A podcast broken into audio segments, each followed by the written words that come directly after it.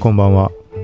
2021年8月28日午前1時半の配信です。ちょっと時間空いてしまったけど、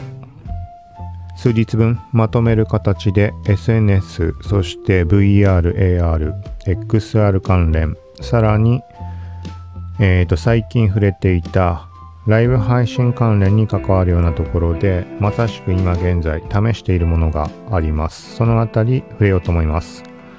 はい、ざっくりちょっと先に目次だけ読み上げます。各種キャプションに一応並べてあるので、ちょっともっとあったはずだけど拾いきれなそうな気がするので時間空いてしまって、また気づいた時に今後配信をしようと思います。とりあえず順番に目次、眺めてもらうと一番わかりやすいと思うんだけど、関連リンクも設置します。まずインスタグラムのキーワード検索機能についての話、タグ検索とかじゃなくてキーワードです。そしてツイッタースペースの有料版、収益化できるチケット制スペースが始動。さらにツイッタースペースに関するちょっとした話題いくつか触れようと思います。そしてポッドキャストに関する話題で、これも収益化絡み、 Spotify 傘下のアンカーのサブスクリプション機能、こちらに関する話題、動きがありました。はい、今もまさしくアンカー使ってるけど、アンカージャパンが動き出したこともあって、そこから使い始めた人、もしくは Spotify のポッドキャスト番組、そしてドラマ、お耳に合いましたらこれを見たり聞いたりして興味を持った人もいるかもしれないです。今後関連が出てくるかもしれない収益化に関する話、ちょっと触れようと思います。そしてあとはブレイブ、ブラウザに関する不具合の話、はい、そして VR、AR 関連でファントムセンス歌ってみたコンテスト、バーチャル美少女ネムさん、はいのキャンペーンというか、なんかそんなノートの記事ちょっと触れます。そして Facebook のメガネ型デバイスプロジェクトアリア、全貌が明らかにという話です。そして続いて OBS だとか、ライブ配信関連のツールに関する話、まさしく今 BGM ってポッドキャストが聞いてくれてる人は普段と違うって、もしかしたら気づく人いるかもしれないけど、今回は配信側の方ですでに音を入れています。今 YouTube と Facebook ライブ、前たまに話してたみたいにライブ配信という形をとっています。今まさしくライブ配信中なんだけど、特にチャンネルがね育ってるわけでもなく、とりあえず作ってあったぐらいなので、誰が見てる聞いてるってこともないとは思うんだけど、一応ライブって形なので間違いがあろうがなんだろうが、そのまま今回は継続してやる感じです。普段のポッドキャスト配信に関しても、ぶっつけ本番でさすがにこれはまずいだろうみたいなところ、グダグダなったとかじゃなくて、ちょっとまずいなと思うような何かはカットして編集加えることもあるんだけど、まずそういうことって基本的にないので、何してもそういう形で、BGM は今リアルタイムで流してます。これが最後の方で触れるけど、ボイスモッドっていうツール、なんか有名っぽいんだけど界隈では、はい、これちょっと試してるので、曲を変えながら今回配信をしてみようと思います。はい、そしてもう一点、これもなんかここ最近すごい話題になってるのかね、ストリームデック、スチームデックじゃなくてストリームデック、配信用の、はい、物理ボタンを押すことでアプリの PC 側のアプリを起動したりとか、マクロ設定してなんかいろんな処理をまとめてさせたりとか、なんかそんな感じのデバイスが販売されていて、それのアプリ版が出ているので、それを試しているというか、ちょっと今回結局配信では使えなかったんだけど、これすごい便利そうなので、ちょっと試してみた感じを話そうと思います。はい、そして一番最後にブロックチェーン関連、国内 NFT プラットフォームで NFT を買ってみたという話です。はい、これは最後のは、本当に雑談というか、購入したっていうことと、その背景に自分の中に何があったのかみたいな、なんか全く無意味に買ったというわけでもなかったりするので、はい、そんなところに今回は触れようと思います。この番組は幸吉 T が SNS、テック、ガジェットの最新情報を独自の視点で紹介解説していくポッドキャスト、まとまらなくてもまとめ、聞くまとめです。倍速再生、ながら聞きで情報収集に活用してください。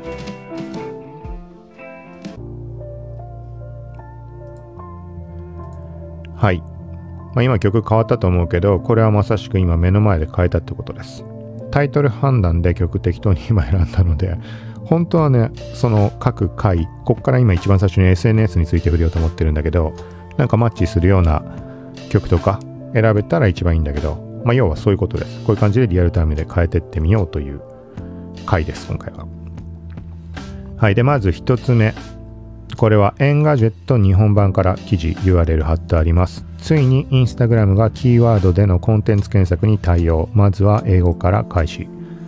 という話です。詳細はすべてリンク先飛んでみてみてください。俺自身も今現在把握していることと、記事内にもそんな細かく書かれてるわけじゃないんだけど、このインスタのキーワード検索以外に関しても、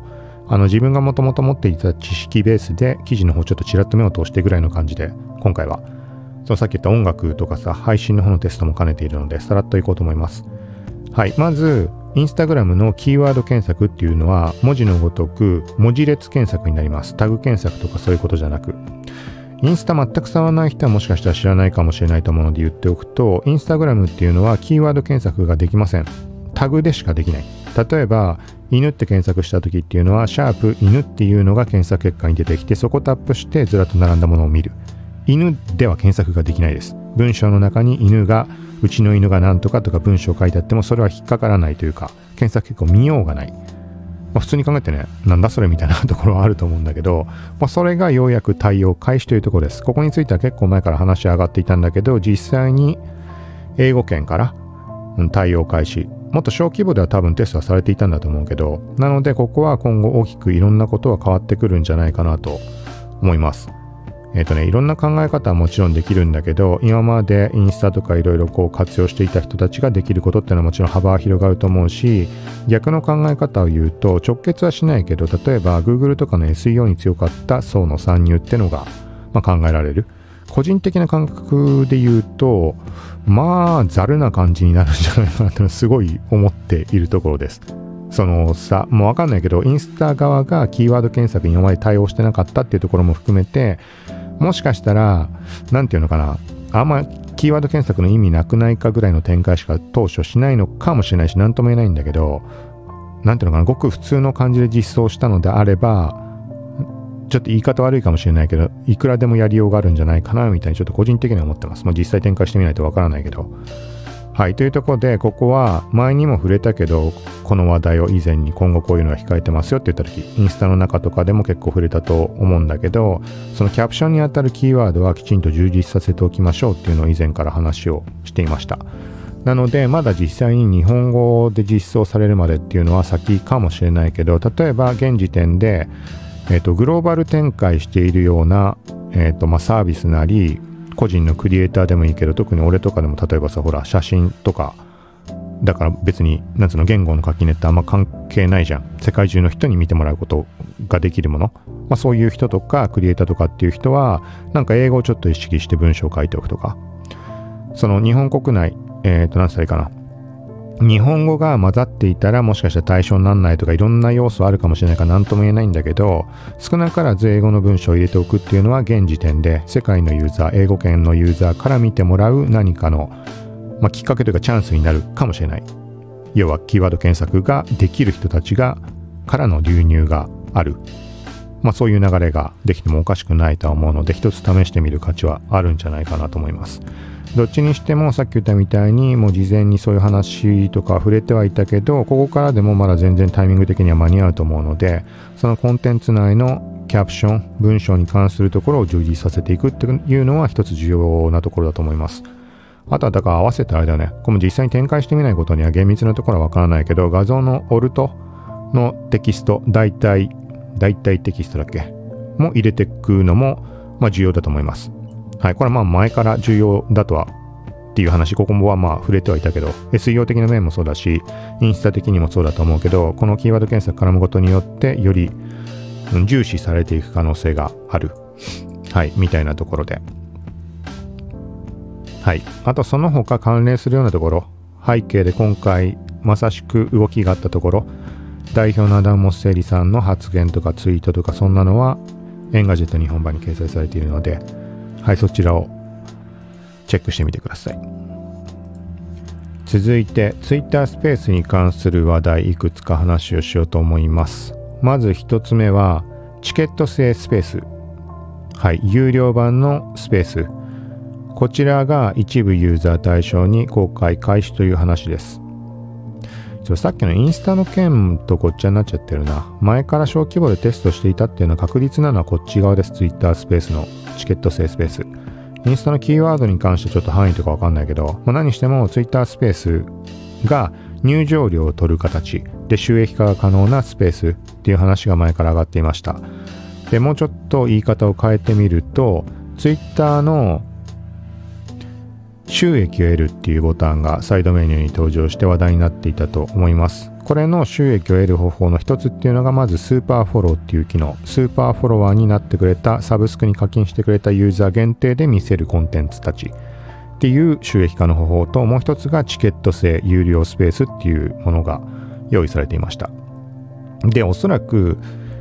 チケット制のスペースに関して申請は日本からもできたんだけど、これも後々よくよく見てみたら米国のみが対象だからなんか日本は対象じゃないっていう感じだったと思うんだよね。俺も試しに申請はしてみたし、申請してみた人も多いと思うんだけど、もうわかんないけど、日本で今回使えるようになった人がい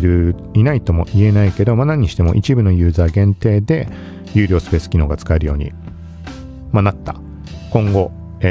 範囲は広げていくっていう話です。まだちょっと時間かかるんじゃないかみたいな話は、まあ、公式発言しているんだけど、はい。で、この前提として、このね、URL をキャプションに貼ってあるところを飛んでもらうと、ツイートをスレッド形式にしてあるので、そこを見てもらうと分かりやすいんだけど、なんか、YouTube が、せっかくだから、画像動かした方がいいか。何にも動かしてないからな、今。ちょっとね、ツイートとかっていうのもさ、なんか、見しちゃって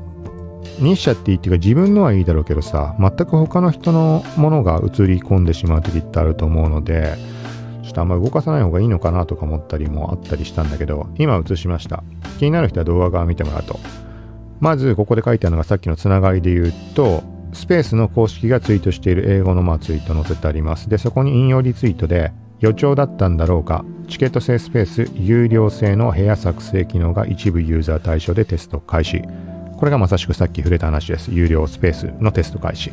で、対してスレッドちょっと遡ってもらうと、1日前ぐらいかな。そうだね。日付で言うと1日前に、実は iOS のアプリ、Twitter アプリの、課金情報みたいな項目があるんだけど、そのアプリの情報のところに。前から上がったものだと、Twitter ブルー。サブスク機能が350円っていう表記があったみたいになって話題になったけど、その下にチケッティッドスペース。英語読み方ってるかわかんないけど、まあ、チケット制スペースだよね。それに関する料金体制っていうのは記載がされていました。これに気づいたのが8月26日です。まあ、前から載ってて俺は気づかなかっただけかもしれないけど、まあ、何にしても最後に俺自身が見たときはこの1番目の Twitter ブルーしか出ていませんでした。で、ずらっとこういうふうに今金額見ると、何パターンにも分かれてるんだけど、250円から1600円みたいな切り分けになっていて、そんな画面を見つけた翌日になんか発表があったので、もしかしたら最近追加表記されていたのかなみたいなところ、そこをちょっとツイートにまとめてあります。で、さらにここ遡ってもらうと、6月の時点のさっき触れたツイッターに収益得るボタンが追加、意味はサブスクスーパーフォローとチケット制有料スペース公開開始というところで記事にまとめてあります。最近の情報はちょっと追記できていないので、タイミング見て、今回触れたところなんかも含めて、はい、情報補足なんかをできればと思います。続いてもう一点、ツイッタースペースに関する話題です。スペースにも録音機能が実装されるんじゃないかみたいな、そんな話題が上がっています。はい、こちらはいつもこういう情報をいち早く公開している。ID 名でいうとこの Alex193A さん、はい、のツイートでスクショが公開されていました。レコーディッドスペーシーズっていう形で録音中のマークが出ていてみたいな感じです。これもちょっと英語の課題もあるので完璧には把握できてないんだけど、まあ表記からして普通に、まあ、録音してそれを再利用できるようにとかそういうことなのかなと思うんだけど。ちゃんと今この2枚画像上がってるんだけど見切れていないんだけど、まあ、例えばホストとかスピーカーが、まあ、そのデータをダウンロードして使い回せるとかそういうことかなと思ったんだけど違うのかね。そもそも、まあ、なんでそういう言い方をしてるかっていうと、Twitter スペースっていうのはもともと録音されています。常時で最短30日間データが保存されていて、何も問題がなければ削除されます。で、問題があると発覚した場合には期間が延長されて最長90日間の保管かなんかになる。要は例えば本当に事件性のある何かだとか、そういう意味合いを言っているわけだけど、誹謗中傷とかそういうレベルもそうかもしれないけど、そうで、そういうのが前提になっている上で、なおかつ UI 上レコーディング中って出す意味が何があるかっていうと、そういうふうに使い回せる形式っていうことなのかなって。でプラスざっと見た限りで、そのなんかデータにアクセスできる人の権限とかなのかね、なんかぽい 見た目のボタンというか出てるんだよね。ライブレコーディングっていう項目に対して Anyone can ってなってたりとか。そう、ちょっとこれはもしかしたら何かしら間違いはあるかもしれないです。間違いないとは言えないです。はい。で何にしても、あとはそのさらに背景に当たるところとしては、こういう言ってみたらクラブハウス機能みたいな音声チャットルームの機能って、これも TikTok のショートムービーみたいな感じと同じで、各社各 SNS とかがどんどん導入をしていると思います。はい。でその中である意味で一歩リードみたいになっていたのが、 Spotify が公開したグリーンルームっていうアプリ。これもともとあったサービス、ロッカールームかなんかっていうのを買収かなんかしてグリーンルームっていう名称に変わったんだけど、元の機能とかのベースになってるのはその昔のサービスのまま、もちろん変更はかけてると思うんだけど、はい。でこれの特徴っていうのが、 Spotify ってさ、その音楽のサブスクがあって、でなおかつアンカー、まさしく今配信にポッドキャストとかで使っているアンカーっていうポッドキャスト配信サービス、はい、も抱えている状態なわけで、でなおかつグリーンルームっていうTwitter スペースとかクラブハウスみたいなアプリを展開しています。でこれはそのグリーンルームっていうものに関しては、まんま Twitter スペースとかクラブハウスと思ってもらって構わないんだけど、一個大きな違いっていうのが、録音機能っていうのがそのホスト側に存在していて、それをチェックしておくと、さっき Twitter スペースで言ったみたいにレコーディング中っていう表示が出ます。でこれの録音したデータっていうのは、配信終了した時点ですぐにメールで送られてきて、 URL アクセスすると音声データが即手に入ります。本当に速攻手に入る。数分待たない間に手に入るんじゃないかなっていうぐらい早い。なのでそれをダウンロードして、でアンカーから配信、つまりは Spotify ポッドキャスト、 Spotify に限定はしないんだけど、アンカーから配信するときに Apple ポッドキャスト、Google ポッドキャスト、いろんなところに配信はできるんだけど、その会話をグリーンルームの中での会話をポッドキャストに流用してくださいっていう感じの、そこを想定して展開しているって感じになります。はい。だからそこに対して Twitter スペースが今回こういう機能を実装っていうのは、別にね、その Spotify とかグリーンルーム対抗とは言い切れないけど、どこのサービスでもそこはさ、レコーディング機能ってのは考えると思うから、そう。なんか個人的に感じたのは、グリーンルームっていうのもチラチラしたところがあったので、はい。で、Twitter スペースに関しては、その、録音したデータっていうのは存在するので、ホストももちろんダウンロード自体はできます。それを流用していい、悪いとかそういうのはちょっと別として。ただし、グリーンルームの時の話みたいに、勝手にメールが送られてくるとか、すぐ手に入るみたいな感じではないです。めちゃくちゃ手間かかります、これ。Twitter の場合って、インスタでも Facebook でも多分何でもそうだと思うんだけど、アカウント全体のデータをダウンロードする機能っていうのが存在しています。アーカイブをダウンロードみたいな。でそれをやった時っていうのは、なんかもう全てがダウンロードされるんだよね。その例えばリプライの履歴とか DM の履歴とかも全部 HTML ホームページみたいな感じで、そのネット上じゃなくてダウンロードしたものだから、インターネットにはつながってなくても見られるページ、ホームページみたいなもの、そこで自分のアカウントの全てを確認することができます。全部か分かんないけど。でその中に Twitter スペースの音声データも含まれています。そうってなってるから、試しにやってみたんだけど、まずそのツイッターの丸々自分のアカウントのデータなので、もうそのデータが準備が完了するまでめちゃくちゃ時間かかる。最長24時間かかりますみたいな表記が、その機能がついた当時から、もう何年も前からあったんだけど、このスペースが展開した時点で試してみたところ、多分ね、翌日くらいになってようやく準備ができましたっていうメールが来た。そのぐらいまず時間かかります。対して Spotify のグリーンルームの方はもう終了した時点で数分かからずにデータが手に入る、音声のみ。はい。まずここの時間の差大きいと思うし、あとは Twitter スペースに関しては Twitter アカウントの丸々をダウンロードしてしまうので、でなおかつホームページみたいな見た目になっていろいろリンクは表示されてるんだけど、例えばブロックしたユーザーそこタップするとずらっと並ぶとか、 DM のとこタップすると DM の内容全部ずらっと並ぶとか、ツイートももちろんそうなんだけど、見た目上にスペースっていう項目が表示されないんだよね。今どうか知らないけど1ヶ月2ヶ月前ぐらいに試した時、あれと思って、じゃあスペースダウンロード音声データ存在しないのかなと思ったら、よくよく調べてみたところ、そのホームページみたいに作られているものだから、データってものがパソコン内に保存されているんだよね。なんて言ったらいいかな。まあホームページ作ったことない人には伝わりづらいかもしれないけど、例えば表示用の HTML ってものがあって、そこに画像が格納されているフォルダがあったり、いろんなものが格納されているフォルダがずらっと並んでいて、そこから呼び出してホームページ上に表示する、要は Twitter の見た目にしているわけだけど、表示していないもの、呼び出されていないところにフォルダ自体は存在して、そこにスペースがなんとかっていうフォルダが存在していました。その中を見てみたら Twitter スペースの録音データちゃんと存在してました。だから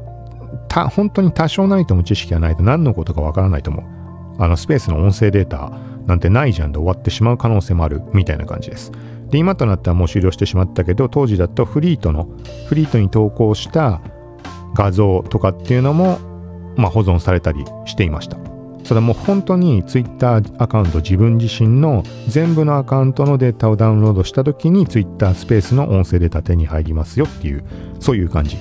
なのでめちゃくちゃ手間かかります。ちょっとめちゃくちゃ長くなってしまったけど、だから対してこのレコーディング中みたいな画面があるってことは、音声のみすぐに取得する方法が用意されるのかなみたいな。はい、だからツイッター上にはそういうポッドキャスト機能とかそういうのは現時点はないけど、ポッドキャスト音声配信がこれだけ、広まっている、浸透してきているっていうところなので、その起点になるところはツイッターうちを使ってくださいみたいなところで、そのデータは流用できますよみたいな、そんなことなのかもしれないし、わかんないけど、とりあえずそういう録音機能の話題は上がっています。はい、続いてもう一点、ちょっとしたところで、Twitter スペースのスペースタブの検索 UI が変更になったという話、ツイートをしました。まずこれも前提から言うと iOS 限定だと思うんだけど、あとはなおかつ人によってその見た目が確認できるできないあるとは思うけど、Twitter スペースのタブが今現在存在しています。そのタブに行くと、自分がフォローしている人関連のスペース配信の情報だったりとか、例えばおすすめのスペースとかトップスペース、もう話題のスペースって意味合いだとか、そんなページが表示されるんだよね。アプリの一番下のメニューのところって4項目今アイコンあると思うけど、その真ん中にスペースのアイコン表示されて、タップするとスペースタブに行く感じになっています。はい、でそこからスペースの検索もできます。キーワード検索、それの見た目がちょっと変わりましたよって話です。そんな大した話じゃないけど、せっかくなのでじゃあこれも映像、ちょっと今ツイートの URL 探してたので、はい、この見た目です。まずじゃあもともとどんなんだったかっていうのが、これ画像見えるかな、ちょっと下の方隠れてしまってるかもしれないけど、まずこのスペースタブのアイコン、ここに出てます。映像の方では今マウスくるくるやってるけど、ここタップすると今見てもらってるこの画像みたいな画面になります。ここあなたにおすすめのスペースみたいな感じ。ここはだから自分のフォロー関係にあるような人のが出たりで、カミングアップ、これは今後の予定、スケジュール、配信予定、組まれているスペースの表示枠、そしてトップスペース。はい、で少し前まではこの右上に検索の虫眼鏡アイコンが出ていて、ここをタップすると検索画面に移動っていう感じでした。それが昨日だかに気づいたのだと、ちょっとした違いだけどこんな感じ。さっきのタブの画面に行った時にもうすでに一番上のとこにスペースを検索っていう検索バーが出ている、ここからすぐに検索できるようになっていますよという話です。はい、これも今ちょっとこれリンクを拾ってでキャプションの方、ちょっとライブ配信中には確認してもらえないと思うけど、後で YouTube、Facebook ライブに関してはリンク差し込みます。スペースタブ検索 UI 変更っていう項目、はい、キャプション入れてあるので、その下にリンク、後で追加します。ポッドキャスト側は、聞いてもらった時点で飛べると思うので、はい、これを飛んでもらうと今映像で映っているこんな感じ、ここに、飛べるようになるので、はい。で、そのスレッドの最初の方にはスペースタブがテスト開始した時点の記事もアップしてあります。6月に書いた記事で8月に、今触れたような類のところをちょっと追加してある感じで、はい。更新を一応してあるので。はい。ということで、一応ツイッタースペースに関してはこのぐらいです。ちょっとめちゃくちゃ長くなってるね。さらっとやるっつって。ちょっともうちょっとさらっといこう。はい、続いて、アンカー、Spotify ポッドキャストサブスクリプション収益化機能、米で公開開始。はい、これもツイートにリンク貼ってあるので、映像側出します。今回触れた件が、あれ出てこない。なんか関係ないツイートがいっぱい紐づいてるの。どういうことだ、これ。ちょっと待ってください。あ、やべ。やばくないか。なんかせっかくだから、曲、ところどころで変えながらできたらなと思ってたけど、忘れてたなと思って。もう忘れるよね。ちょっとじゃあここで曲変えてみます。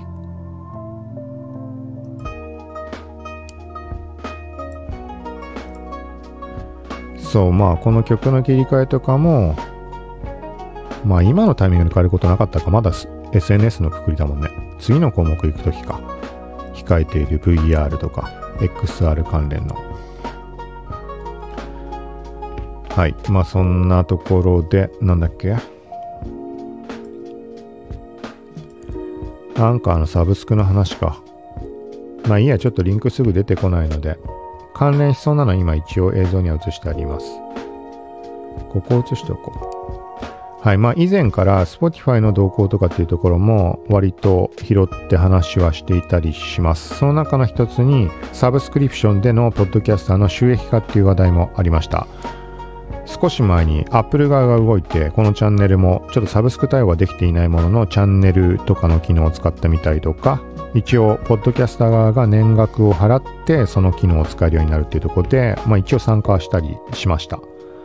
はい。で、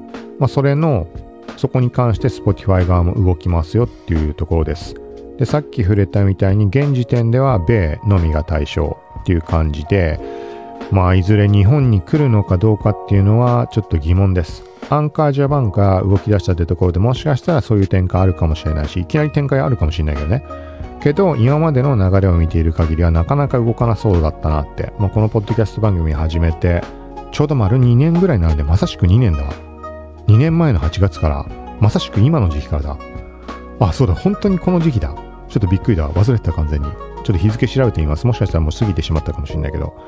はい、何にしても2年間見てきた中で、日本の展開で全然しないよなって。だから逆にアンカージャパンがいきなり動き出したっていうのはびっくりしたんだけど、もともと収益化機能っていうのは2パターンすでにアンカーは存在してます。その2年前の時点から。一つが、リスナーからの投げ銭機能。で、もう一つっていうのは広告機能です。広告機能に関してはちょっと形式、名称とかまで把握できていないけど、ポッドキャスター自身が広告に関する、商品説明というか、そういう案内を自分の言葉でして、で、それの再生回数に応じてお金が入ってくるっていう形式です。過去にね、試したことがあって、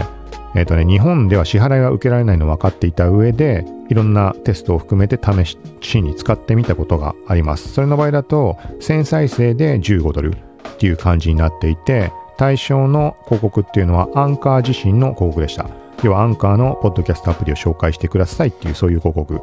を自分の言葉で紹介して、この配信の合間に差し込んでいくみたいな。そんな感じの機能の2つが存在しています。もう広告と投げ銭機能。で、3つ目として今回サブスクの機能っていう話になります。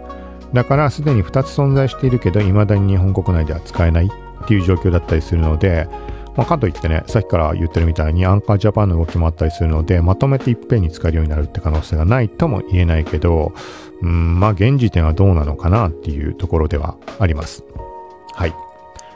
で、ちょっと過去の話題に触れておくと、5月にツイートしたもの、今画面映してあります。ここちょっと箇条書きしてあるものをちょっと読み上げてみます。Spotify 同行として書いたもの。まず、バーチャルコンサートの話題。そして、Spotify Hi-Fi 詳細随時とアナウンス、5月時点の話です。これは Apple 側に動きがあったとき、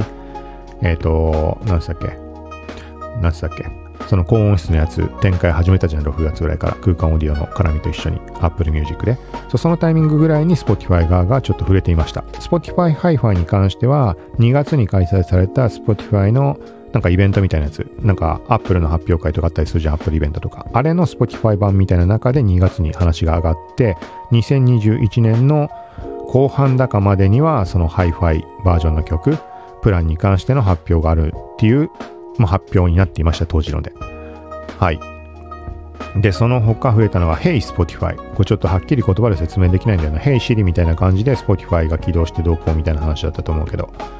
はい。で、続いて Apple Watch 上で単体再生。はい。これはちょっと細かい説明を省くけど、通常 Apple Watch から Spotify を再生する場合っていうのは Apple Watch 上の Spotify アプリはただのリモコンに過ぎず、音楽が流れるのはあくまで iPhone 側でした。はい。でもこれが Apple Watch 上でもうそのまま再生ができるみたいな話がありました。これなんか動きあったんだっけか、ちょっと全体的にこの後につながるところは記憶にないというか把握できていないところが多いんだけど、気になる人はここをきっかけにちょっと調べてみてください。そしてポッドキャスト側に関しては自動文字起こし間もなく、米一部って書いてあるね。ちょっとこれもあんま覚えてないです。ただもうそのまんま文字起こし喋ったポッドキャストの内容だ。これもいつものパターンで Spotify 限定で配信している、インフルエンサー系の人たちいると思うけど、そういうところから実装なのかもしれないし。で、次の項目で今回もさしく触れているアンカーからサブスク収益化申請、はい、っていうのが今回米で公開っていう話のところにつながります。これ自体は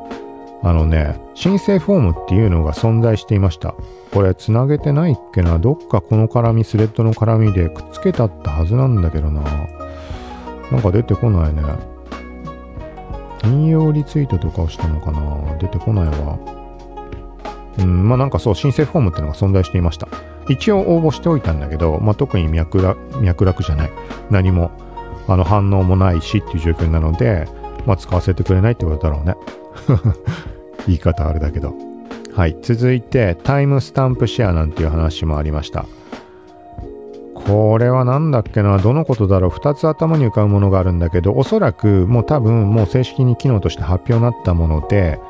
Spotify を再生しているときに、シェアの画面に行ったときに、YouTube とかってさ、ここからシェアみたいなのあるじゃん。例えば1分30秒のこの時点から見てもらいたいからっていうのでやる機能あると思うんだけど、あれと同じ感じで Spotify はこの時点から再生できるようにっていうところでシェアが可能です。最低限アプリからやった時にはそれできます。もうすでにできるようにだからなってます。はい。そして Facebook 上で再生。これもすでにできるようになってます。そしてあとは今後控えているもの、まだ展開は大きくはしていないと思われるもので、ポッドキャスター向けのものとして Q&A とか投票機能、アンケート機能、この話題も上がっています、前から。さらにビデオポッドキャスト、これももう随分前から上がっていたけど、現時点だと一部のインフルエンサーとかが使える機能です。そのまんま、動画を配信ができる。なのでその時点では、対 YouTube みたいなところになっていくのかどうかみたいな話題が上がっていて、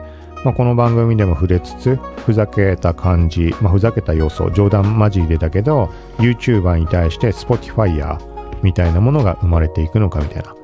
はい、そんなところの話もしていました。これが Spotify 同行5月の時点で書いたもの、そこからちょっと動きがあったものとかもありますよというところです。今回のサブスク含めて。はい、続いて収益化、仮想通貨で投げ銭をしたり、広告を閲覧して仮想通貨を稼げたりするブレイブっていうブラウザについての話題です。不具合みたいなところがあったというところで。これは使ってる人にしか把握してもらいづらいかもしれないけど、日本語コミュニティみたいなのが存在して、掲示板みたいな感じかな、フォーラムみたいな、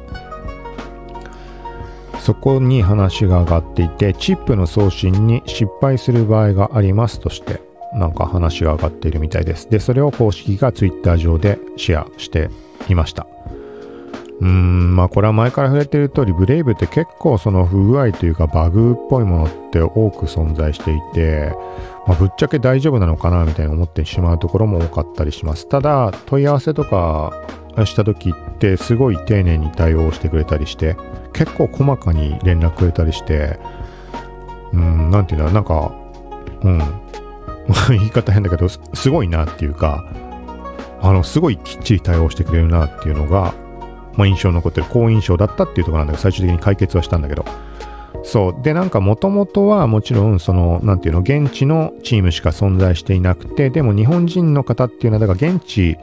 なんていうかな、完全に日本での対応はできていない状態だったわけだよね、ずっと。で、日本チームっていうのは5月かなんかに発足するとかって話だったのかな、前に話を聞いた時に。そう、だから今はもうチームって存在してるのかもしれないけど、そこの流れでこういう、あれかね、日本語での情報提供とかっていうのも回収してるってことなのかな。ちょっと把握はできてないんだけど。まあ、何にしても今回のチップの送信の失敗みたいな不具合に関しては、このページ飛んでもらうと細かく書かれています。画像も載った感じで。はい、なので何か、まあなんか違和感感じた人とか、把握しておきたいっていう人はキャプションに貼っておくので、そこからチェックをしてみてください。続いて、ここからは VR、AR、XR 関連として2項目ほど紹介しようと思います。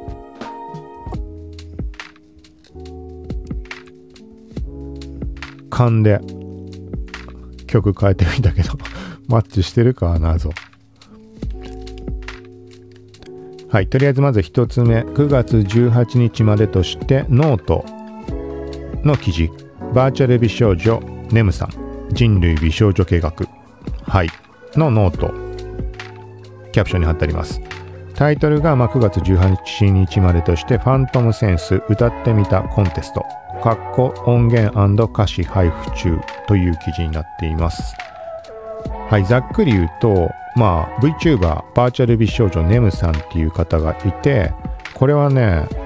何がきっかけで最初俺こうツイッターフォローしたりとかしたってあんま覚えてないんだけど、ネムも関わっているんだよね、仮想通貨の。だからそっちから始まったのかちょっと自分でも記憶にはないです。ただその後に確実にこれはなんかすごいなと思ってこう気にしてみるようになったきっかけっていうのがファントムセンスっていうこの言葉です。このポッドキャストの中で時々わけのわかんないこと言ったりしてるとも思うけど、なんか不老不死がどうこうとかさ、なんか不老不死の概念はなんか肉体からは離れたとかなんとかなんかわけのわかんないこと言ったりしてるんだよね。そう、なんかそこに通ずる部分というか、なんていうのかな、ちょっとこれこのまま読んでみると、ファントムセンスって何のことみたいになってて、VR 感覚、例えばバーチャル空間で水辺に行ったら涼しく感じただとか、なんか他のさアバターの人に自分の顔とか例えば触られた時に実際に触られたような感覚を感じたとか、それをファントムセンスっていうみたいです。もしかしたらちょっと違うかもしれないけど、そんな感じだと思います。はい、でそこに関していろいろこう検証したりとかしているわけだよね。そこですごい惹かれて情報を、まあ、チェックしたりするようになったっていう経緯があります。そういう側面でもいろいろ面白かったりするんだけど、その中今回このノートに上がっているのが、まあ、歌と歌詞を提供、音源と歌詞を配布するので、まあ歌ってくださいっていう話。そう、そんな感じで映像も用意されていて、360度の MV っていう感じ。はい、だからこの映像もそうだし、そうこのキャンペーン自体もそうなんだけど、いろいろ興味深い、なんかそのあたり参加できる感じの人いればぜひ応募してみるのはありなんじゃないかなというところで今回取り上げました。これね、ファントムセンスってさ、まあこのポッドキャストもしなんかこうずっと聞いてくれてる人いたら、細かいこと言うこともなくなんか伝わるとは思うんだけど、伝わってほしいかなと思うんだけど、なんか俺が考えてるこの感覚、なんていうのかな、なんて言ったらいいのかね、まさしくそのファントムセンスの話なんだね。例えばおかしな話で時々ツイッターでもポッドキャストでも言ったかもしれないけど、これを試してみたいみたいに言って、ちょっとまだ試せてないんだけど、例えば VR ゴーグルをかけた状態で、その VR ゴーグル内では、まあ、極寒の北極とか南極とかの映像を見る、もう寒さを感じるぐらいので、その状態で外に出て真夏の日差しを浴びつつその映像を見たら、なんかどんな感じになるのか、なんて言ったかな、別に何も起きないかもしれないけど、なんかそのさ、結局のところ脳がそう思っているからそう感じているに過ぎないわけで、実際はそうではないよ。もちろんさ、燃えてる火の中に体突っ込めば、それはもちろん燃えてるから熱いんだけど、でも本当にそうなのかっていうところ、それはもちろん熱いに決まってるんだけど、何歳かね、あとはすごい古い話、これも時々引き合いに出して話したりしてるけど、先駆け男塾ってジャンプの漫画、めちゃくちゃな漫画で、その中の主人公の何つったっけ、名前剣桃太郎だっけ、ものすごい昔の話だからもう覚えてないけど、その桃も通称桃って言われてるキャラクターが言っていた言葉、すごい印象的なのがあって、生半可に服なんか着てるから寒く感じるんだっつって、極寒の地で戦いになった時かな、その時に服を脱いだんだよねすっぱだかっていうか、ふんどしだけだったか上半身だけ裸になったのかはっきり覚えてないけど、そうで、なんかそれってさ、言われてみれば確かにそうじゃん。例えばさ、スイカを甘く感じさせるために塩振ったりとかさ、なんかカレーにさ、なんか辛くしたいからチョコレートを入れるとかって、なんかみんな今当たり前にやってるけど、よくよく考えるとなんかおかしな話だって思わないというか、で、要はそれなんだよね。それの逆バージョンってことになるのかな。辛さを引き立たせるためにあえて甘いものを入れてるわけでしょ。ってことは、寒い寒いって思ってる時っていうのは、なんつうの、完全に寒さを防ぎきることができないのに中途半端に服を着てる、その意識がむしろ寒さを引き立ててるっていう、そういう発想なんだね。その先駆け男塾、いつ見たのか分かんないけど、小中学生の頃俺が見たのかな、あーってものすごいなんか痛烈に記憶に刻まれた記憶があって、そうなんかそんな時からちっちゃい子がそういうことをよく考えるようになって、別にただ考えてるってだけでさ、何の意味もないことなんだけど、なんかその延長線上にこの VR とかに関していろいろ思うところがあって、バカみたいに試してみることもあったりとかいろいろあるんだけど、例えばさ、いい例がほら、なんだっけ、 VR 空間からポッドキャスト配信とか、前回のはちょっと意味違うんだけど、前回の Horizon Workrooms っていう新しいものが登場したから試したんだけど、もっと前から VR 空間内からポッドキャスト配信を試したりしていました。そのいろいろ感覚的なところを含んで試してみたいところってのも含めてなんだけど、そういうものの、まさしくそういうものっていうところにファントムセンスってものを、まさしくそうだよなっていうのをすごいなんか思うところがあって、でもうちょっと発展的な話をすると、これも時々触れたりしたけど、ギロチン VR ってやつ、VR 空間でギロチンを体験する。で、それをやって、なんかね、もう体の様子がおかしくなった。みたいな。鼓動がめちゃくちゃ速くなって、体温が上昇してみたいな。それで死んでしまった人がいるとか、そういうレベルまでのお話があったかわかんないけど、なんかさ、VR ゴーグルとか体験したことある人はなんかやばそうだっていうのはわかると思うんだよね。ジェットコースターとかってさ、高い場所にいないのに、腹の中を、風が抜けていくようなあの感覚って感じるわけで、 VR で見てるだけでもそう、なんかそんな類の絡みで、興味持ったってところがあったので、それだけの側面ではないんだけど、そう、興味ある人は、なんか情報を追ってみるとか、今回のはコンテストの話だけど、リンクは貼ってあるのでよかったらチェックしてみてください。はい、続いて同じく VR、AR、XR 関連の話です。モグラ VR の記事です。Facebook の研究用メガネデバイスプロジェクトアリアの全貌が明らかに、米 FCC から文書公開とのことです。これもう2年前とかそのぐらい、もっと前から話自体はあって、2年前の F8、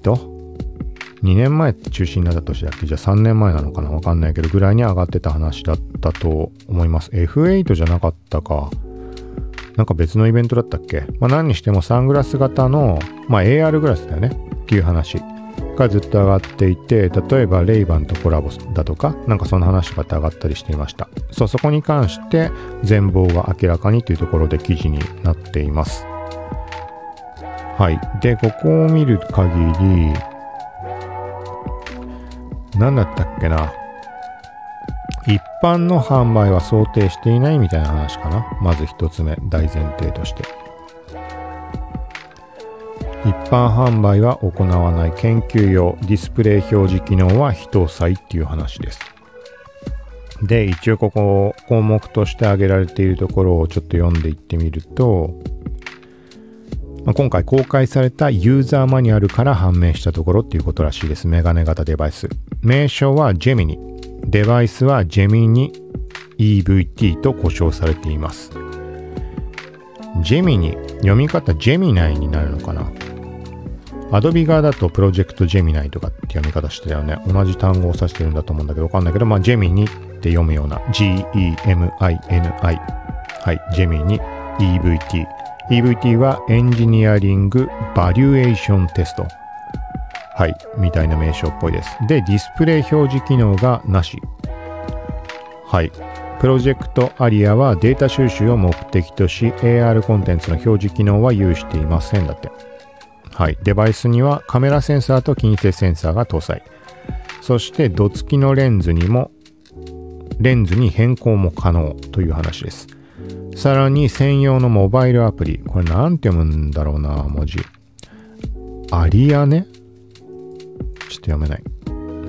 ていうモバイルアプリが対応して、バッテリー残量の確認とか収集したデータのアップロードとか、そういった用途に使うみたいな話です。で、マニュアルには iOS 版のアプリのみが記載されていて、 Android 版は不明という話です。そして4機のカメラを搭載。カメラでは動画静止画の撮影、そして写真からの判断でカメラセンサーは一体型 VR ヘッドセット Oculus Quest 2と同一のものを使用していますとのことです。そしてインターフェースはまあシンプルな感じっていうところと、その他はチップセットや USB ケーブルなど、これもチップセットはクアルコムっていうのかな、製を採用と、 OS は Android のカスタマイズバージョン Oculus OS を使用していますとのことです。 USB 充電ケーブルも Android 規格。はい、そう、これね、前にさポッドキャスト内で触れたことはあるかわかんないけど、 Oculus Go を買った時に、まあ、Facebook 当時ってまだ Facebook アカウント必須ではなかったんだけど、個人的にはもうあんま気にしないので Facebook アカウントでログインして使ったりしていました。で、そうするとね、ログインの履歴のところにめちゃくちゃ Android って残ってんの。なんかね、何分おきかっていうぐらいめちゃくちゃひたすら残ってんだよね。で、なんだってまず Android 俺使ってないし、で、タイミングを考えると Oculus かなと思うんだけど、でも Oculus って Oculus でしょって Android 関係なくねえかと思ってたんだけど、でもこれって Oculus って Android を採用してるってことらしいんだよね。そう、だから結局 Facebook みたいな規模のところが Android を使ってる Oculus、 めちゃくちゃ主力商品なわけじゃん。でも Android を使ってるっていう時点からも分かるように、そんな簡単に開発できるものではないってことなんだろうね、 OS っていうのは。まあ当たり前なのかもしれないけど、なんかさ、全然そんな細かいこと知らない、俺はそんな知らないので、そういう立場からすると Facebook だったらなんかそんなもん作れんじゃないのみたいに思うけど、なんかそんなね、簡単なことでやっぱないっていう表れなんだろうね、これは。そう、まあそんな感じのところです。だから今も Android 規格のものがどうこうっていう話が、まあ、ここで触れられているっていうところ、まあここからもわかるようにっていうところで、はい。で、一般発売も視野にはあるのかなみたいな話もなんか上がっているみたいです。まあ、今触れたところプラスアルファで細かな情報はいろいろと載っているので、気になる人はキャプション欄からモグラ VR 飛んでチェックしてみてください。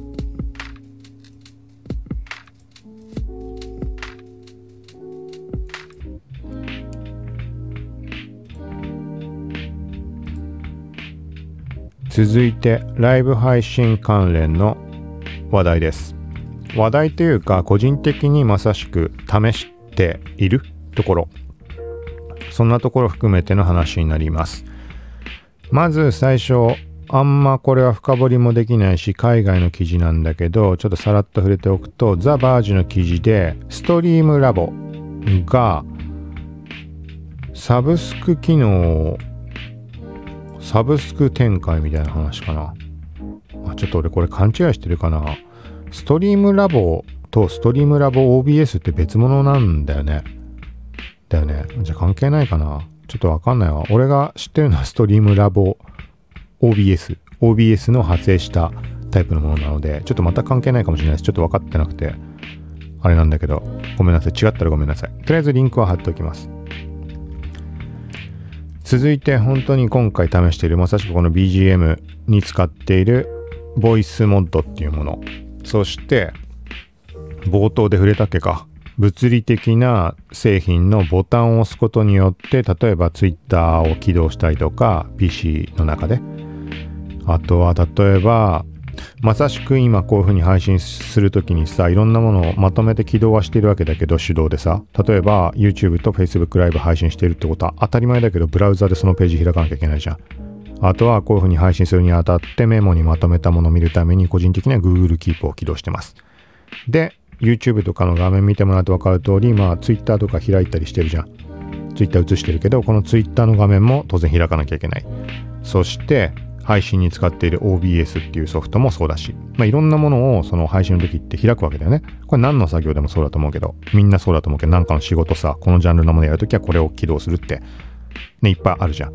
これをワンボタンで全部起動できるっていうものになります。めちゃくちゃすごくないこれ。で、言ってみたら、IFTTT、IFT みたいなイメージとか、あとは iPhone のショートカットっていうアプリあるじゃん。なんか順番にこうさ、アクションをこなしていって、もうちょっと別の言い方するとフォトショップとかの中にあるアクション機能、例えばもう全部自動化してさ、やるやつを事前に記録しておいて再生で順番にやってくれるみたいな、そういう類のものです。でそれを発動するのに必要なのが、必要というか、まあ、デバイスが販売されていて、そこに15個ボタンが並んでいて、その各ボタンに自分の好きなものを割り当てられる。例えばもう単純にブラウザでツイッターを開くってだけのボタンを作ることもできるし、逆に今直前に触れたみたいに、例えばじゃあライブ配信用のボタンを用意して、その中でどんな処理をするか、ブラウザで例えば YouTube ライブ、 Facebook ライブ、 Twitter のページとか順番に開いて、なおかつ OBS を起動してとか、まあ、そんな類のことを全部一括で処理させることができる。それをボタンに割り当てることができる。そのボタンが15個並んでいるっていうイメージしてください。で製品に関しては15個版と多分32個版があるらしいんだけど、これがストリームデックっていう製品っぽいです。なんかね、どこで目にしたのかわかんないんだけど、まあ、最近そういうところに意識がいってるので、ゲーム配信を試してみるだとか、まあ、その前提としては自作 PC を作ったからとか、なんかいろんな絡みあるわけだけど、まあ、とにかく配信に関するところをいろいろ試したり調べたりしていました。ポッドキャスト自体今まさしくやってるみたいな、これも前から興味あったし、あとアバターを使って配信してみるとか、まあ、ポッドキャストの聞いてくれてる人には伝わると思うけど、まあ、いろんなそういう側面とゲーム配信とかいろんなところで調べたりしてる中で見つけたストリームデックっていうサービス。スチームのポータブルゲーム機のスチームデックとちょっと混同しやすそうだなみたいな話題もあったりするんだけど、スチームデックではないです。ストリームデック。はい。そう、それのどうやら iPhone アプリ版があるらしく、Android もあるのかもしれないけど、まあ、個人的に iPhone 使ってるので、それをとりあえず30日間無料かなんかなったのでインストールしてみました。でそれはもう普通にね、販売されているデバイス同様にアプリの中に15個のボタンの枠が表示されて、 PC 側で自分でそのボタンのにどんどんいろんなものを割り当てて、で iPhone 上でボタンを押すと PC 側で発動してくれる。さっき言ったみたいにまさしくライブ配信用のセット、まとめてあるものが全部いっぺんに起動してくれるとか、まあ、いろんなことできるわけだけど、それを試したくてっていう感じでちょっと動いてました。ちょっと今回は実際のところ試せなかったんだけど、本来はOculus の Horizon Workroom の中からポッドキャスト配信っていうのを今後継続的にやっていきたいと思っていたんだけど、ちょっとね、この後に取り上げるこのまさしく BGM 流したりしているボイスモッドっていうアプリを使うにはオキュラス顔につけてたら操作できないなと思って、そう、でちょっと今回はもう完全にやっつけ的な感じで画面めちゃくちゃな表示でそのままもう配信してしまっているんだけど、そう、オキュラスクエストからやってるみたいに文字で書いてあるけど、今回オキュラスは使ってないです。まあ、見た目の通り使ってないんだけど、そう、そんな状況です。そうだから、そのストリームデックっていうものが最初はなんかね、デバイス、まあ、物理的に存在しているデバイスだよね。ボタンが15個並んでいるガジェット、そうが気になったけど、まあ、価格もある程度するので18,000円ぐらいするのかね。でもなんか iPhone 版があるんだったらさ、まあ、それ試してみれば同じことじゃん、って思って、まあいろいろ試したっていう感じです。これはね、かなり便利なんじゃないかなと思います。めちゃくちゃ便利だと思う。例えばさっき言ったさ、ライブ配信に関して、そのライブ配信開始前のものをセットで起動したり準備するっていうのも一発でできるっていうのもすごいんだけど、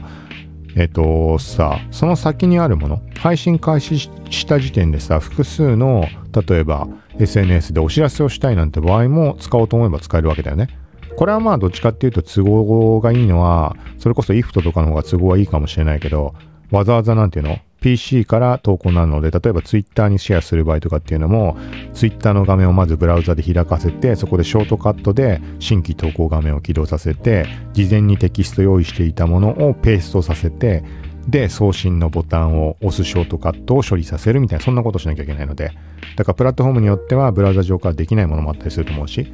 そうだ、それはまあ IFT とかの方がいいかもしれないけど、まあそういうのもやろうと思えばできてしまうっていうところだよね。そ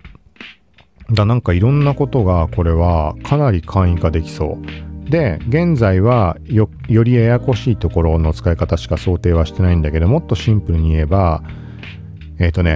このね、プリセットをいくつも保存ができます。なので、例えばフォトショップ用の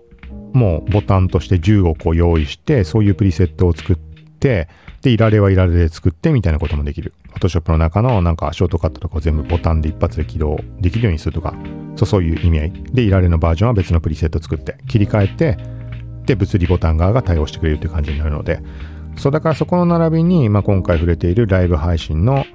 ボタンをずら、ライブ配信関連のボタンをずらと並べたプリセットを作ってみたいな、そこで変更できていくので、これはかなりすごいんじゃないかなって。だからまあ iPhone アプリで疑似体験ができるので、そう、その上で、ね、もうわざわざ買う必要もないかもしれないけど、ただ iPhone アプリだとさ、結局さ、いちいちそのアプリを起動しなきゃいけないじゃん。なんかさ、そんな手間があるとさ、なんかだったらさ、パソコンの方で設定とかする、そのさ、画面でさ、もう起動させてくれよってなっちゃうじゃん。そのボタンを押させてくれよと。押せないんだけど、多分、パソコンからは。まあ結局ね、それができてしまったら、物理側の商品売れないだろうし。うん、でもなんかいろいろそういう風に考えたら、物理的なものでもうボタンを押すだけっていうものが存在してるっていうのは結構使い勝手いいんじゃないかなってちょっと思いました。今言ったみたいに iPhone アプリいちいち起動してってもうなんかちょっと萎えるじゃん、それだけで。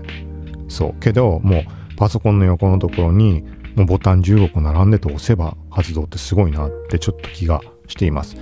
で、もう一個興味深いのは、そのね、15個並んでるボタン、各ボタンの物理ボタンなんだけど、なんか透明になってて、その後ろは液晶になってるのかね。そこに表示するアイコンも自分で用意ができるっていう話なんでね。これもなんかすごいなと思って。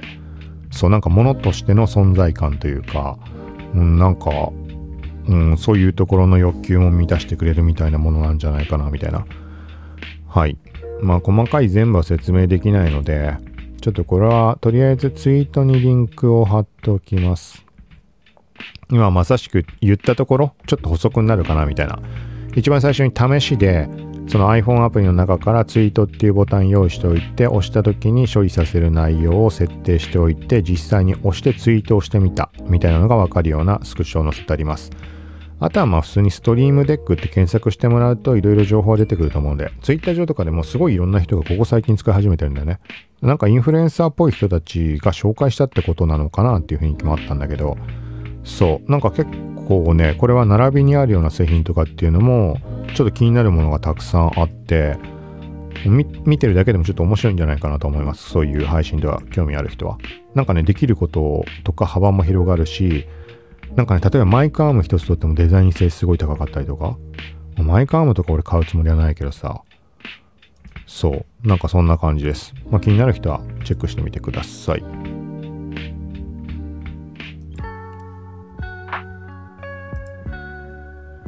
はい、続いて今回一番最後になります。ブロックチェーンに関する話題。まあ、というよりは、まあ、雑談感覚になるかと思います。あれ、2曲被っちゃってる？もしかして今。大丈夫か。はい。国内 NFT プラットフォームで NFT 買ってみた話。はい。ハビットっていうサービス。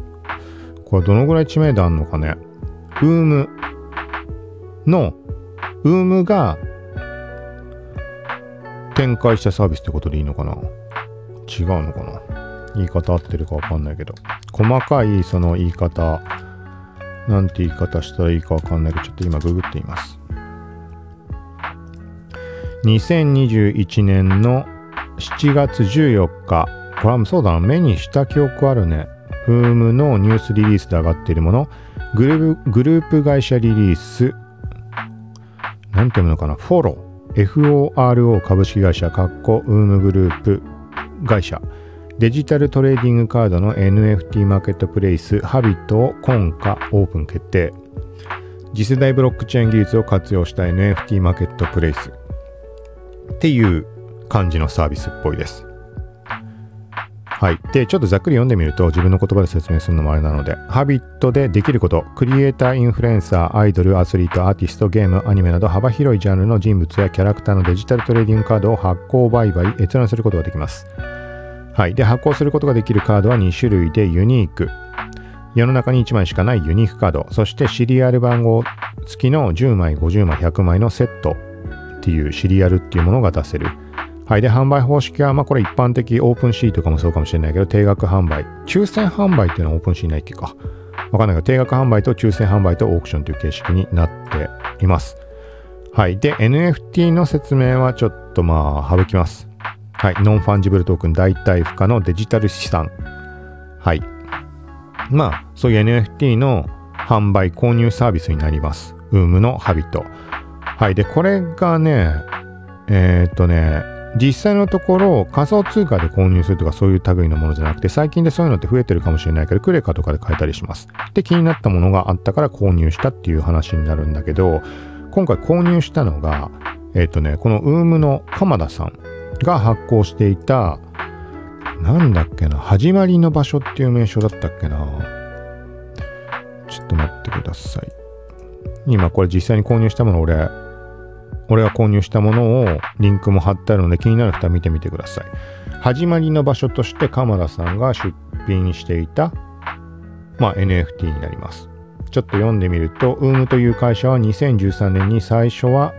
オンセール株式会社として設立しました。で、これ写真になんかね、マンションの一室みたいなのが写ってる感じなんだけど、そうで、そこに関しての説明。この場所は原宿の竹下通りの入り口にあったマクドナルドの隣のビルの4階の一室で、2012年から何かしたいという思いだけで借りた場所で、当時は土足現金にしてましたねみたいな感じで、なんかその当時のことを説明文としてそこに書かれてるみたいな、そんな感じで、ざっくり言ってしまうと、なんかね、この漢字自体がまず気になったっていうのがあったね。何つったらいいかな。まず一つは、単純に NFT、国産の NFT サービスっていうものに触れてみたいっていうのが一つでね。と、あとはもう純粋に NFT としての価値ってところで、もうこれ価格で3000円だったので、こんな価格でさ、なんかこんな、なんて言ったらいいのかな。めちゃくちゃ有名な人とかの記憶に関わるようなところを購入、もう自分ので所有するみたいな感じになるわけじゃん。っていうのにももちろん興味もあるし、もちろんなんかこれがさ、金額が上がるんじゃないかとか、そういう要素ももちろんあります。で、これシリアル形式になっていて、50枚発行されてるのかな。で、シリアルナンバーの1を手に入れたんだよね。なんかね、見てたら、その鎌田さんがツイートしていたのが目に入って、あ、そういえばこんなサービスって前見かけたよなと思って、これはどっちかっていうと、UUM ってそんなに俺自身詳しくないというか、なんていうのかな、 YouTube もそんなに知らないので、YouTuber とかもあんまり、本当に有名な人は名前ぐらい知ってるけどさ、どっちかって言ったらレック、音声配信の方で使っていたレック、最近ちょっともう結構長い間あんま使わなくなってしまってるけど、レックで触れたところからいろいろそこの情報を追うようになったりがありました。ノートの方で投稿しているものに触れたりとかする機会もあったりして、漫画関連のについてその鎌田さんって方がいろいろ書いてたりして、すごい面白かったりして、で、そんな中、さっき言ったみたいに、いろいろこの購入にあたる動機にあたる部分ってのはあるわけだよね。国産の NFT っていうところとか、その価値的なところで、なんか買っとくのありじゃないかとか、そのノートでいろいろ目にしていたから興味があるとか、そういうこともあるんだけど、いろんなことがあるんだけど、そんなことよりもね、このね、概要欄に貼ってあるノートの記事がURL 貼ってあります。で、ここ、永遠のベンチャー、UUM 創業物語として、その UUM がどんな企業かというか、始まりに関して触れている、結構ね、長めの文章が存在しています。いろんな YouTuber の方と出会ったところの思い出というか、記憶について語ってるみたいな。これのね、アイキャッチが俺の写真なんだよね。時々触れてるけど、ノートってさ、みんなのフォトギャラリーっていう感じで、ユーザーがアップした写真をアイキャッチに設定する機能が存在しています。で、この物語、UUM 創業物語のアイキャッチが俺の写真なの。これすごいことじゃん。別に何の脈絡もないよ。ただ単純に記事を書いた時にたまたま目についたものを設定したっていうだけのことだったと思うんだけど、何にしてもそのアイキャッチの下からコキチアンダーバーティーってなってて、そこをタップすると俺のノートの記事に飛ぶ。写真を並べてあるんだけど、そうなんかこれをさ、そのさ NFT のところをね、ハビットっていうサービスで見て、あれ気になるなって。でもなんか買っていいもんかわかんないっていうかさ、なんていうの、もちろん会員登録の手間もあるしさ、カード登録したとかいろんなことあるじゃんって思ってる中、概要欄からリンク飛んだら俺の写真出てきたから、ああこれはなんつうの、あじゃあ買おうみたいになるじゃん。興味がもともとあったものでさ、なおかつこういう感じになってるわけだから。でこれもう完全に個人の感覚なんだけど、この記事に関しては永遠のベンチャー生む創業物語、始まりの物語なわけだよね。で対して NFT のページに関しても始まりの場所ってなってるわけよ、原宿の一室みたいな。そうで、この使ってくれていた写真っていうのが、これはね何でもないただの街の写真、なんかレトロな感じに撮ってるような写真なんだけど、これって個人的にめちゃくちゃ思い入れの強い写真で、このとんでもラートノートの記事の方って何枚かこの形式で、なんか朝に散歩をした時に撮った写真なんだよね。もう何でもない写真。ただこれめちゃくちゃ、なんていうのかな、本当に思い入れの強い写真。で、まあ、そうだな。まあタイトルとしては平成最後の夏、あの朝の散歩としてあります。なんかここからも感じる部分ってあるでしょわかんないけど。そう。でこれはウームに関しては始まりのってなってるのに対して、俺にとってこの写真っていうのはある意味最後のに該当する内容の写真です。最後っていうとちょっと違うんだけど、まあなんかそこにつながるような、まあ、個人的には相当思い入れがあるかなっていう。これ見ただけでぶわっていろいろ読み上がってくることがあるんだよね。そうなんかそういうところがいろいろ全部こう勝手にだけどさ、つながる部分があって、そう、そんな中シリアルナンバー1でしばらくねリロードして見てたんだけど、閲覧数上がってくものの誰も買わないなってなって、ちょっと感覚つかめないまま買っちゃっていいのかなって。別に買って悪いことは何もないだろうけどさって思いながら、そう自分の情報が出てきたりとか、自分の情報ってその写真の件ねと自分のその写真に対する思いで、それが使われている場所がこんな場所だったみたいな感じでいろいろつながったので購入をしました。3000円だしね。そうみたいな感じで、で後々見てみたらシリアルナンバー2から何人かの人が買ってるっぽいんだよね。シリアルナンバー6番まで埋まってるかな。徐々に買う人が増えてきてるってことがね。シリアルナンバー7も売れてるね。シリアルナンバー10とかに行くとまだ残ってるかな。10ぐらいまで売れてるっぽいね。そうで、なんかそのさ、俺が所有してる感じになってるわけで、所有者として。でこれを販売することもできるようになってます。そうで、今のところ別に出品はしていないんだけど、未出品にしてあるんだけど、なんか販売しません、販売してくださいっていうリクエストが来ましたみたいなメール通知とかも来たりして、さ本当にリアルにさ、シリアルナンバー1のが気になって、販売開始してくださいっていうことなのか、そういう人がいるのかっていうのは俺には判断つかないけど、なんかシステム的にさ、ほら自動で来てるものかもしれないし、サービス盛り上げるためにわかんないんだけども、なんかそんな状況だったりします。でこれをいざ出品するっつってもさ、金額の付け方も難しいよね。だってこれ別に手放すつもりも俺ないわけだし、それはめちゃくちゃ高額になるとかだったら、まあそれは売るのはありだけど、仮に高額っていうさ、規模感もちょっとわかんないじゃん、価格感っていうのも。だってさ、3000円で買ってさ5000円で出すなんて、そんなバカな話ないでしょ。なんか俺としては自分の記憶と絡むようなところもあるから、そういう意味合いの価値持っておきたいっていうのは、もともと存在はさっき触れたみたいなので伝わると思うけどさ、あるし、なおかつもし売るっつうんだったらそれは高額になった方がいいじゃん。けどなんかその価格の基準がわからない、そう中リクエストは来てるみたいな。だから他の人たちがなんか販売とかする動きになったら、なんか相場感とかもちょっと分かっていくかもしれないじゃん。例えばこの始まりの場所って同じものに関して50枚限定で出ていて、50枚埋まっちゃえば誰かが、他の人たちが買えばそれは価値って高まるだろうしさ、他の人が誰か販売し始めた時にいくらでさらにね、他の人が買ったかとか、そういう履歴とかを見た上でちょっとしばらく様子見をしてみようかなっていう感じです。まあ何にしてもそうまあなんかそんな感じです。まあいろんな意味合いは含んでいるんだけど、なんていうかな、単純にさっきま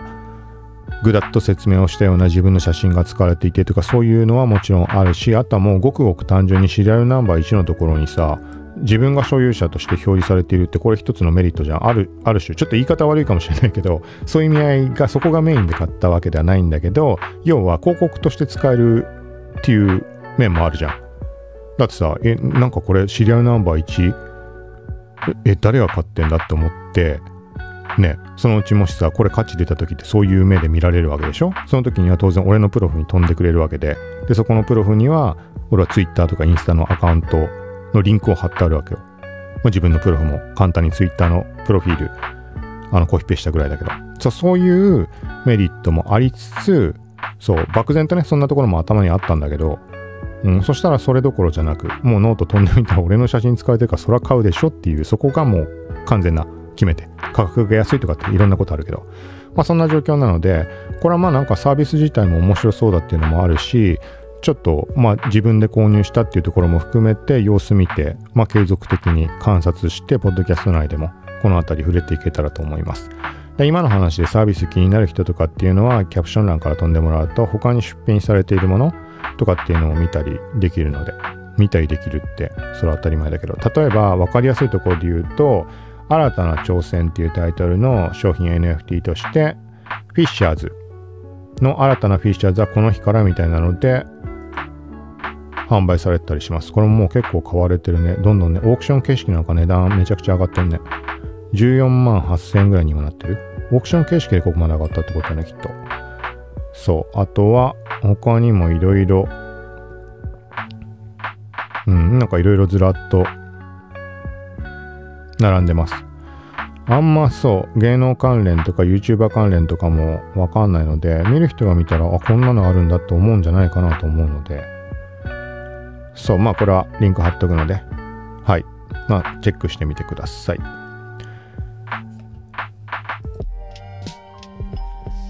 はい、ということで8月28日のポッドキャスト配信は以上となります。配信できてんのかな。まあ映像が YouTube とか Facebook ライブがまあ止まってたって問題ないけど、誰も見てないね。そりゃそうだよね。いきなりフォロワーも何もいないのでやってるわけだから。まあ何してもこれテストも、あ、やべ。YouTube ライブ非公開ってなってんじゃん。これ厄介だよね。なんかこのステータスもあって。で、他のアカウントでも最近やったりしてるからさ、なんだ非公開だ、それは誰も見に来るわけないわ。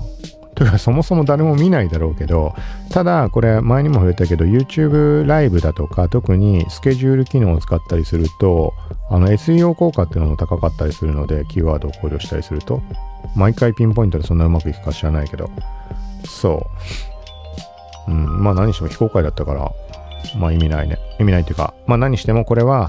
アーカイブで残すことによって動画編集の手間もなく、なおかつ例えば1時間今回12分とか配信をしているわけだけど、これをさ動画編集って無理じゃん。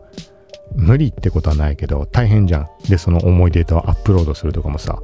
そうけどライブ配信をしてさえしまえばアーカイブした時には自動で公開ができる。これは圧倒的にメリットだと思っているので、なのでこういう形式を取りたい。なおかつどうせポッドキャストの配信してるわけだからさ、そうそこに対してライブ配信側をやってしまう。でなおかつもともとなんつうのね、もう普段からライブ配信みたいな感じ、実際に公開はしていないだけでポッドキャストの収録のし直しをしたりとか、ここはちょっとカットしようとかそんなことはしていないわけで、まあ、言ってみたらライブ配信の代わりのない状態。そう冒頭でも触れたけど、なのでまあちょっととりあえずこの形式でFacebook と YouTube に関してはまあ誰が見ようが見なかろうが配信を続けようと思います。で何か得られたなんだろうな知識とか、こんな感じ流入なんか前から触れてるけど、まあそのあたりも気づいたところあればシェアはポッドキャストとかでしていこうと思います。まあめんどくさく感じて途中でそっちはやめてしまうこともあるかもしれないけど、ちょっとそのさ、さっきのストリームデックの件とかもそうだしさ、そう簡単に配信ができるようになるんじゃないかっていうところ、プラス自作 PC を作って以降のパソコンへの考え方が再びちょっと変わったというか、パソコンならまあそれはもっと深いところいろんなことをできるようなみたいなところの気づきというか再認識したところもあったりしたので、そういう面でちょっと積極的にそっち側も試しながらできたらいいかなというところでやろうと思います。はい。ということで、まあ、今後はそうだな、だから今回のはもうほぼ静止画だったんだけど何も動かずじゃなくて、アバター方面か、もしくは最後に試した Oculus Quest の Horizon Workroom の中から配信をするどっちかのパターン